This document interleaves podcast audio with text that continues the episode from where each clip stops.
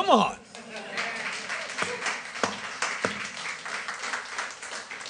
Heart Church, Escondido, reaching lost pro- prodigals with the life of Jesus.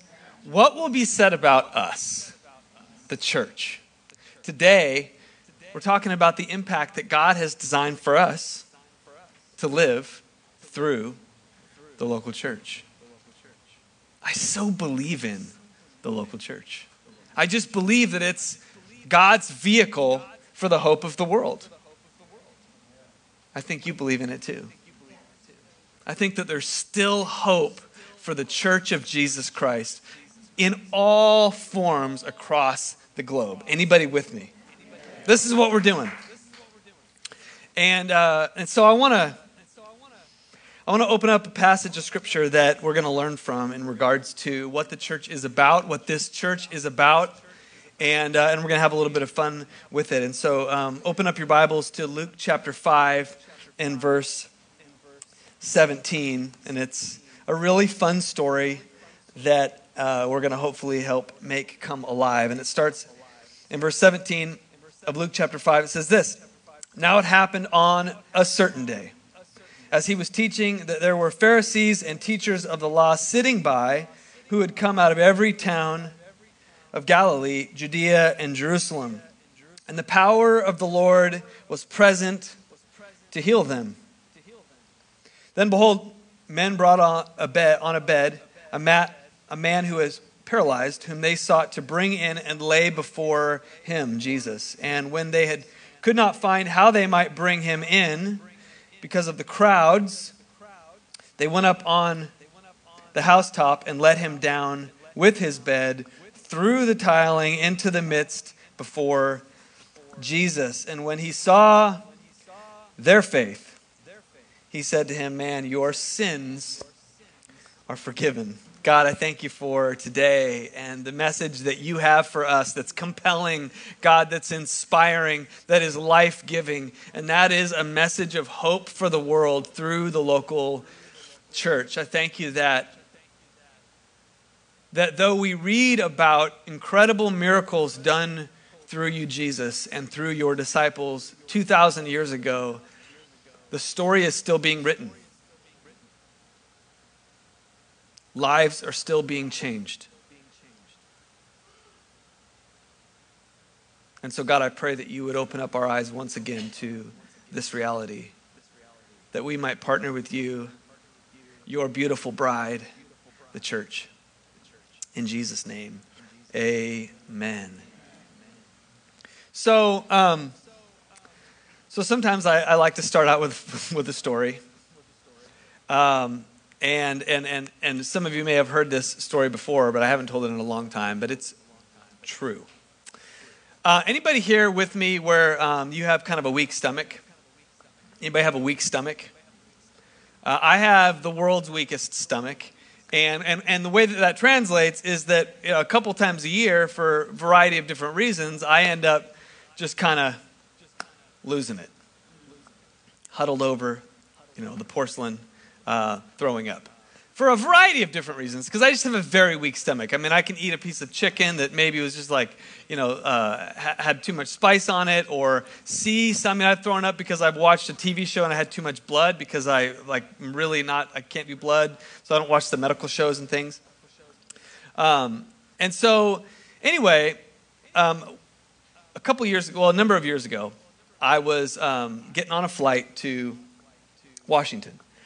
And um, that morning I woke up, and it was just kind of one of those mornings where, like, my stomach was just not right. Worst feeling in the world. Your stomach's just not right. It's kind of doing like the somersaults. You know, the little hamster in the wheel? You ever feel like that's happening in your stomach?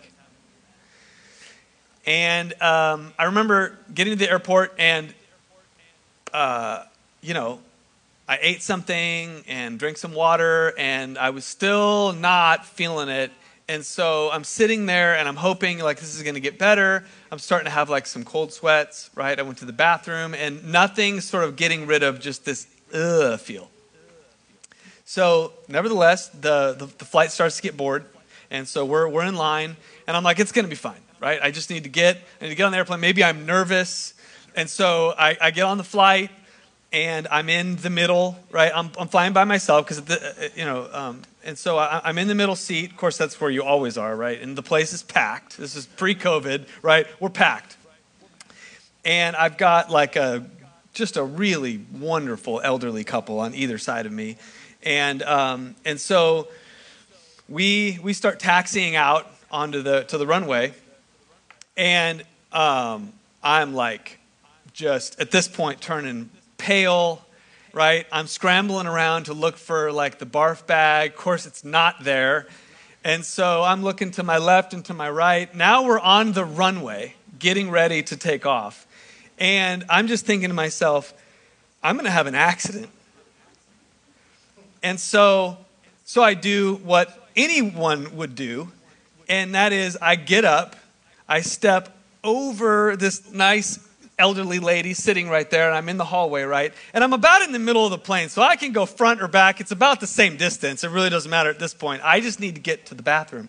And so I decide to go back, so I'm, so I'm headed back. Everybody else, like seat belts are locked in. We are taxiing on the runway, and I hear what you never want to hear in this moment, and that is, uh, "Please, sir, can you have your uh, take your seat, please?" And so at this point, I look. Now, you know, I mean, eh, people are sketchy on an airplane. They never know, like, is this guy a threat? So everyone's looking at me, right? I'm the only guy standing in the middle of the right. We're about to take off. And so I freeze, right? Now everyone's looking at me. The stewardess who's on the phone, they're looking at me like, what's this guy to do, right? Is he a risk? Is he a flight risk? and so I'm like, if I go back and sit down, I, I know what's to happen. And so I'm not to do that. So I turn around and I make a run for it. So I am like full on mad dash to the bathroom. And I almost get there, and the back stewardess, thinking that they're doing everyone a favor because somehow I'm hijacking the plane in the back, I don't know, but they jump out and they're like, ah, I caught you, right? And they grab me literally by the hand and walk me back to my seat. And I, you know, in the middle of that, I'm trying to explain quietly, you know, like, I gotta go to the bathroom. They're like, no, you need to have a seat. We're about to take off. It's not safe. So I sit down, buckle my seatbelt, and literally moments later, my tummy did what it, it every tummy's does when you hit right the takeoff, right? Just boom, and I'm like, and I grab my shirt. Right? So now, so now I went from cold sweats and feeling horrible turning green to now I'm like, I actually feel fine. it's like total relief. And so now I just sit back and I'm, I'm holding my shirt, I'm like, ah. So now, I mean, poor elderly couple, I mean, they're losing their junk, right? I mean, everyone's like, oh, what's that smell? And I'm like, I, I tried to eliminate this. True story. I am a grown man in the middle of this airplane, and now I've got this mess. So we get to 30,000 feet, seatbelt light goes off, and I just get up and stroll back to the bathroom. Luckily, I had a shirt underneath my shirt, and so I took it off and, and, and then came out of the bathroom and handed it to the stewardess. And I said, You're welcome. Went back and sat down. True story. Joe, you're looking at me like, who are you? You are so gross.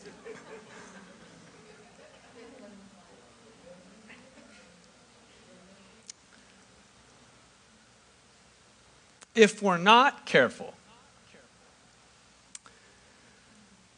the church can become an environment. You guys are like, wow, he's going to connect the dots with this? Good luck. if we're not careful, the church can become a place where sick people feel out of place, unwanted, unwelcome. Like everyone's looking at me because I'm the only one here with the issue. And really, you just need to sit down, put your seatbelt on, and fall in line like everybody else. And if we're not careful, this actually kind of looks like the cabin of an airplane, right? The stewardess is going to be by shortly serving coffee and donuts.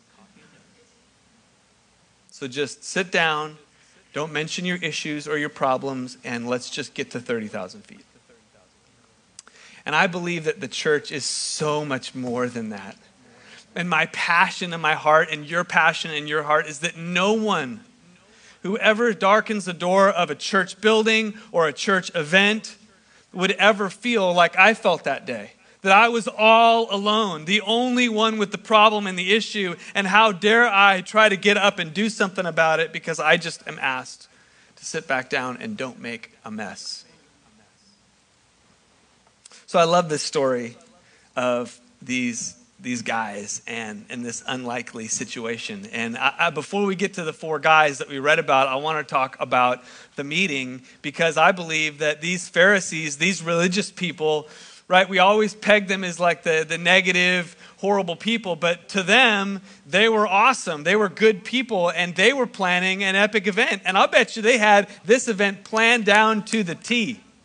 They had their seats. Everyone had gotten there early to get their seats, right? They have a guest speaker coming. This guest speaker is the Messiah, Jesus in flesh, incarnate. He's coming and being the guest speaker at their gathering. They had coffee and donuts in the back. Their air conditioning was working brilliantly. Everything was set for this amazing meeting. And Jesus came and he taught. And it was awesome. And really, the only thing that was missing, and, and it's this thing that Jesus makes the whole thing. And that was in the midst of your awesome, perfect, amazing gathering, meeting, service, event, you just didn't make any room for broken people. You made, you made no room. You, you were unwilling to sacrifice and be inconvenienced because it was just too difficult. Like, listen, our seats are already set. It's, it's awkward when people are standing in the back, and so it's full. We just need to have this nice, tidy event. There's no room for a mess because let's be honest, church isn't messy, church is holy. Holy. And so, and so let's just keep this awesome little event as it is because a, a, stretcher would just mess everything up. Can you imagine having to move chairs? Can you imagine? They made no room. And so these guys got there and they saw they saw a sign out front. No stretchers allowed on this site right? I mean, that's obvious because an event like this doesn't work with somebody bringing a stretcher. You didn't know those signs existed, but they do. 2,000 years ago. Red and blue was a hot color. So, so we learned three things from these guys and, um, and, and, and, and from this event. And these are things that are true about our church. They're true about where we're going, where we're headed, and they're true about what's in your heart. And, and the first is this uh, church is messy, not manicured. Church should be messy. Can I hear an amen? amen? It says, The power of the Lord was present to heal. I think this is so incredible and so interesting because the power of the Lord was present to heal. The place was packed and no one was getting healed. These four guys hadn't shown up. Who, long, who knows how long the meeting had gone? Jesus, the guest speaker, had been invited to this event filled with people. The power of the Lord was present to heal. Jesus wasn't mad at them, he wasn't withholding his goodness from them. His presence was there and ready and available. And yet, before these guys literally break through the roof, no one got healed.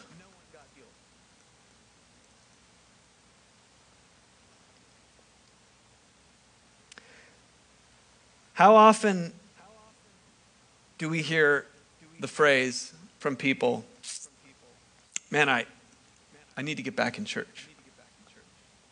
Like, you know what? I need to, I need to get back in church. I mean, maybe you said that before you came here. Like, yeah, it's been a while. I need to get back in church. I can't tell you how many people I talk to because, you know, inevitably I say I'm a pastor. We planted a church, and like I try not to sell it and and and you know um, make people feel uncomfortable. But they ask, and so I tell them what I do. And I can't tell you how many times I I, I talk to people that say, "Oh yeah," and I don't know if they're telling me that just because they want me to like you know feel good or whatever. But they're like, "Yeah, I need to get back in church." And you know what they say after that? But you know how many churches I've been to where I saw that sign out front? No stretchers allowed on this site. Like, you don't understand. They don't accept my kind at church. And so, and so, yeah, I need to get back in church, but I also need to get my life back together so that when I go to church, it's not super awkward. Because I know what church is about. Church is about kind of like the people that have got it together and the perfect rows and the chairs and the guest speaker, and it's this amazing event, but that's not for me. I don't belong there. It would be awkward. I literally talked to somebody two weeks ago that say, yeah, um, no church would ever want me in it. She said, thank you for inviting me to church. No church would want me in their church. And she almost said it with a smile, like, like I get it. I get, I know who I am, and I know who you are, and I know it just wouldn't work. We can do better. We are doing better. Amen. I love, um, I'm going to tell you just a, slightly different story, and so stay with me. Um, I, love, I love the first time that Jesus ever mentioned the church. It was it's a super epic moment. And we're going to read about it in Matthew chapter 16. Because this is Jesus, the Son of God, coming to talk about the thing that he came to build. What he came to do was lay his life down on the cross and raise to newness of life to give us that same opportunity. But what he came to build was the local church. Not a building, not an event, but the people of God being the church. And the first time he came to talk about that event is what we're going to read about it. It says in this When Jesus came to the region of Caesarea Philippi, those people who were going to Israel were going there. It's awesome. He asked his disciples, Who do men say that I am? And skipping down a few verses, it says, Simon Peter answered, You are the Messiah, the Son of the living God. Jesus replied, Blessed are you, Simon son of Jonah. Notice he calls him Simon, because that's what his name was. For this was not revealed to you by flesh and blood, but by your Father in heaven. And I tell you that you are Peter. So Jesus is changing Simon's name, right? And we'll, we'll talk about that in a minute. And on this rock I will build my church. How many know this is this is his church? Right? It doesn't belong to a denomination or a pastor or a committee or a group of elders. It's his church. And the gates of Hades or hell will not prevail or overcome it. When we talk, and I want you to leave this, this slide up. When we talk about on this rock, there's a lot of different ways you can take this. And I believe they're all true. But I want to talk about one that's slightly different. So, the couple of ways that you can take this is um, Jesus is changing Peter's name, Simon. Simon means reed or fickle, back and forth, back and forth. No one can relate with that, but he could. Back and forth, right? He's changed his name to Peter, which means rock or stone. You're solid. I'm going to change you from being fickle, being back and forth, being up and down, hot and cold, kind of a mess, to solid right? Amazing. So, so Jesus is saying, on, on people like you, Peter, I'm building the church. The solid, we are, we are literally the corners. We are, we are the stones that God is using, right? And then the other way you can take this is upon, upon this rock, the confession of Peter. You are the Christ. I'm building my church on Christ. He is the cornerstone. And that is 100% what this church is built on. So both of those things are true. But I want to draw another conclusion that is also true. Jesus said, Upon this rock. Everyone say, This rock. So no one ever bothers to think about what this rock actually was, considering where they were. Show the picture. Upon this rock. He was literally standing on a giant boulder. I took that picture. Caesarea Philippi was a pagan, very pagan, very wicked city. And, and they had the epicenter of the god Zeus. And that black hole, you can go to the next picture, is what was called the gates of hell.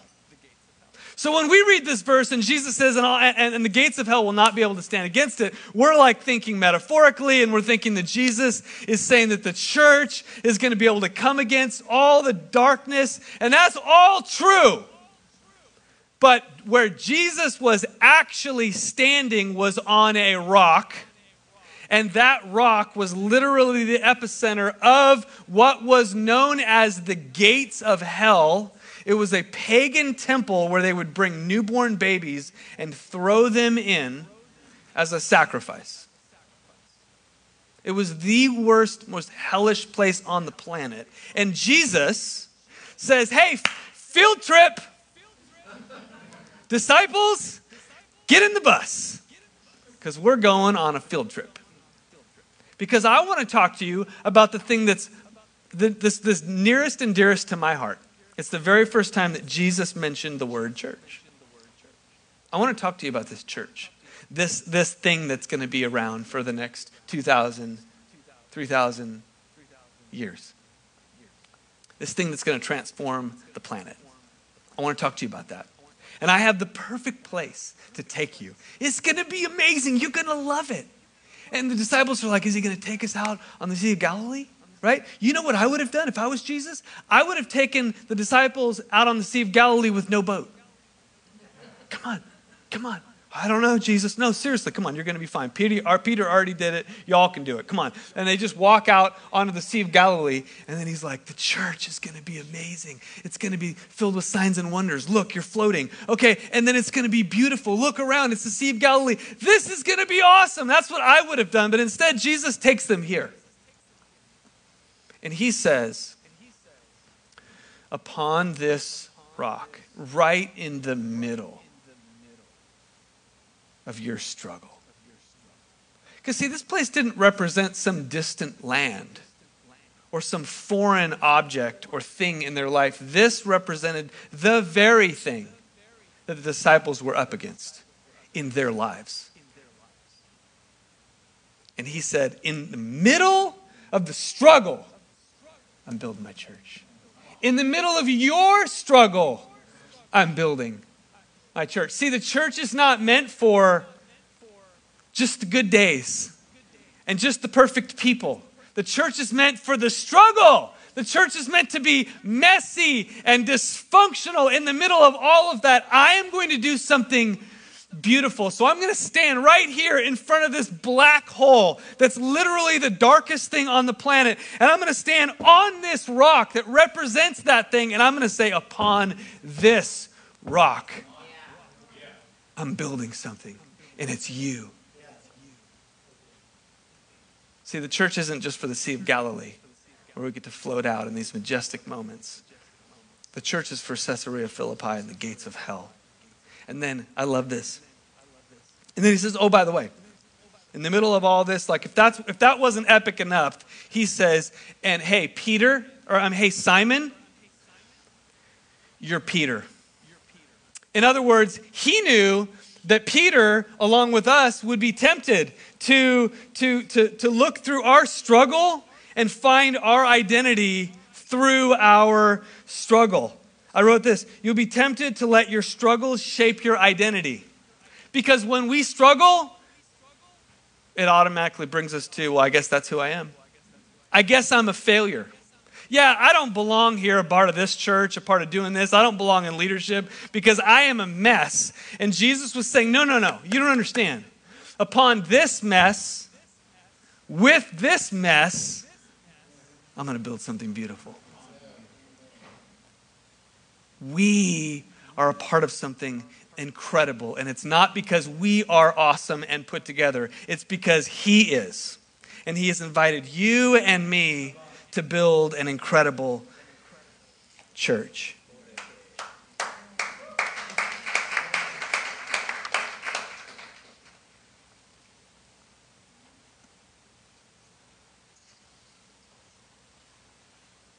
I wrote this How often do we give into that other narrative that says, church is for the version of me that's not broken? How often do does the world give in to that narrative? Church is for the version of me that's not broken. And Jesus said, No upon this rock, upon your struggles, your weaknesses. I'm building it. I'm building it. The second idea is this church is about carrying one another. It says, finding no way to bring him in, they let him down through the tiles. In comes the party crashers. They're having this incredible meeting. Jesus doesn't think it's incredible because his power is there to heal everybody, but they're not having it because they'd rather just have a perfect meeting. And so they're all loving it, and all of a sudden, literally, the tile starts breaking in and and they and they interrupt the whole thing. Listen, these four guys, like they missed all the worship, they missed half of the announcements. All the coffee and the donuts are gone. And by the time they get there, it's like you've interrupted the whole thing. And what does Jesus do? Jesus celebrates the guys who missed half the meeting and tore a hole in the roof. And he's like, that's what it's about. Right there. This is what it's about. In case y'all missed it, this is what we're doing. Meanwhile, the house is packed, filled with broken people, too proud to be on a stretcher, too ashamed to be carried, and too isolated to be healed.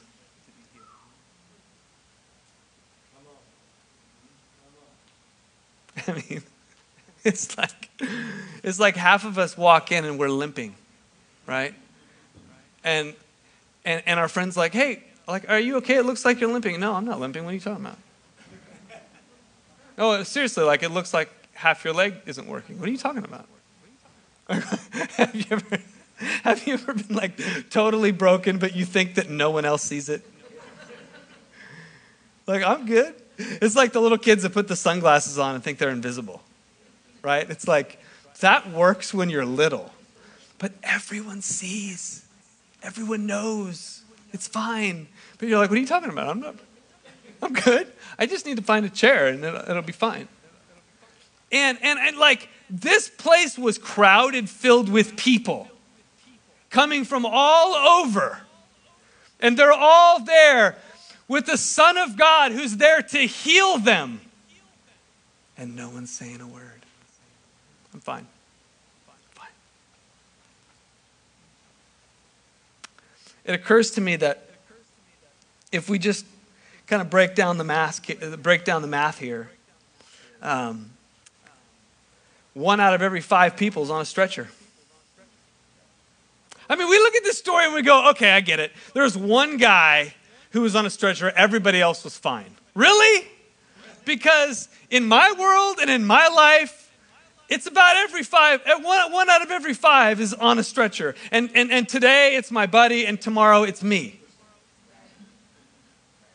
So the minute that we accept this narrative that like only sinful, broken, like bad people have to get carried on a stretcher because they're so broken and so hurt, is the minute that we've totally lost sight of reality and what this thing is all about, we should expect as people living this thing out on this rock that every once in a while, yeah, you're going to roll up, and four of your wolf pack are going to be carrying you in.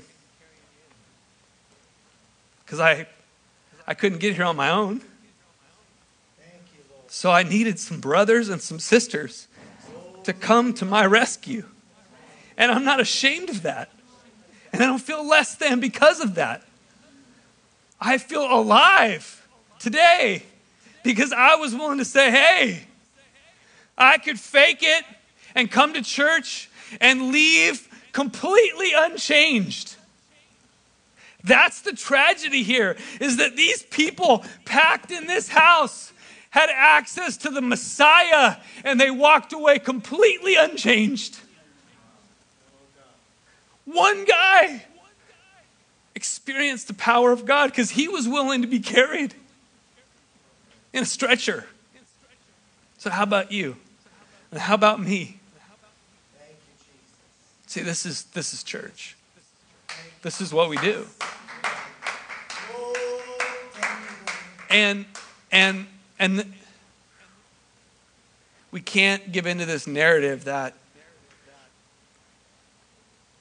that the people that need to get carried in, in here are, are like the lost people right? It's like, oh yeah, totally. We got to get them in here and we'll love on them. But like once you're in and you've like sort of, you know, recited the, you know, the the you know, the, the apostles' creed and now you carry a Bible and it's like now you can't end up in a stretcher because if you do, that says a lot about you.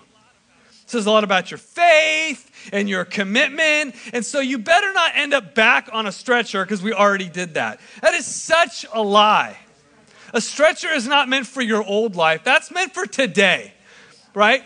Because God's given us people in our life to carry us. I, I love this uh, scripture out of Galatians chapter 6, verse 2 and 3. It says, Love empowers us to fulfill the, fulfill the law of Christ as we carry each other's troubles.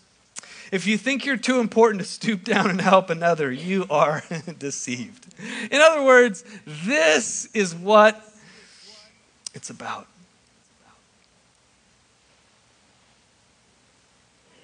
Lastly, what we learn from these guys is church is simply an introduction.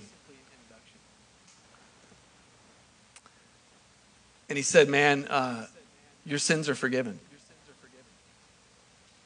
I love this because it's so unlikely.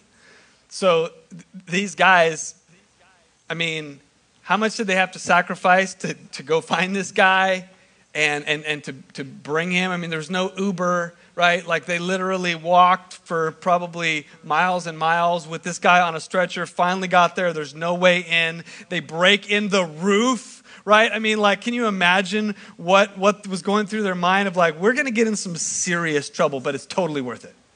And so they risked everything, lowered him down, the guy who's physically broken and the only guy there available to fix him says, Your sins are forgiven?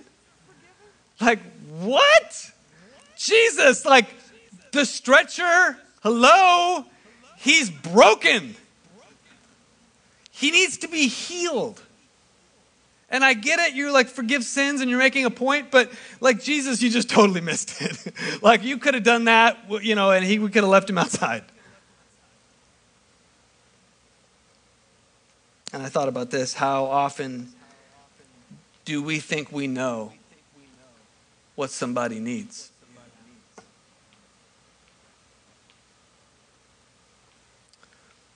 Because something in me says that this guy was screaming on the inside Jesus, don't. Don't get me wrong, I, I want to walk. But there are things about me that are much more broken than that. And these are things that I didn't even tell these guys. And how many times do we walk in these doors and do other people walk in these doors? And it's like, okay, I get it. Sometimes there's some obvious things that we need help with, but then there's that whole other thing there that we are all about here.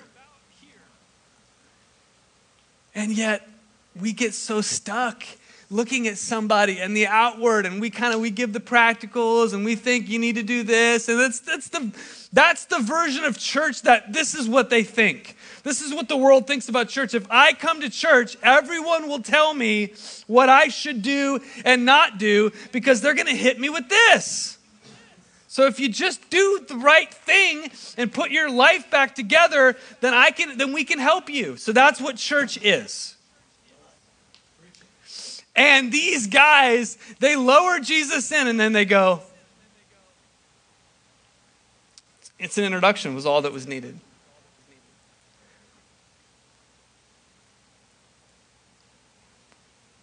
These guys simply broke down every obstacle for this guy to sit at the feet of Jesus.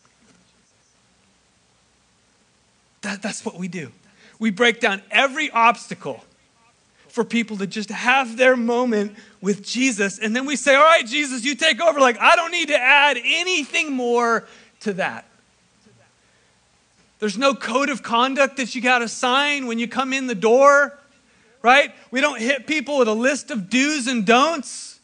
We just say, listen, how can we remove all the obstacles so that when you come to this place, you got your moment with Jesus?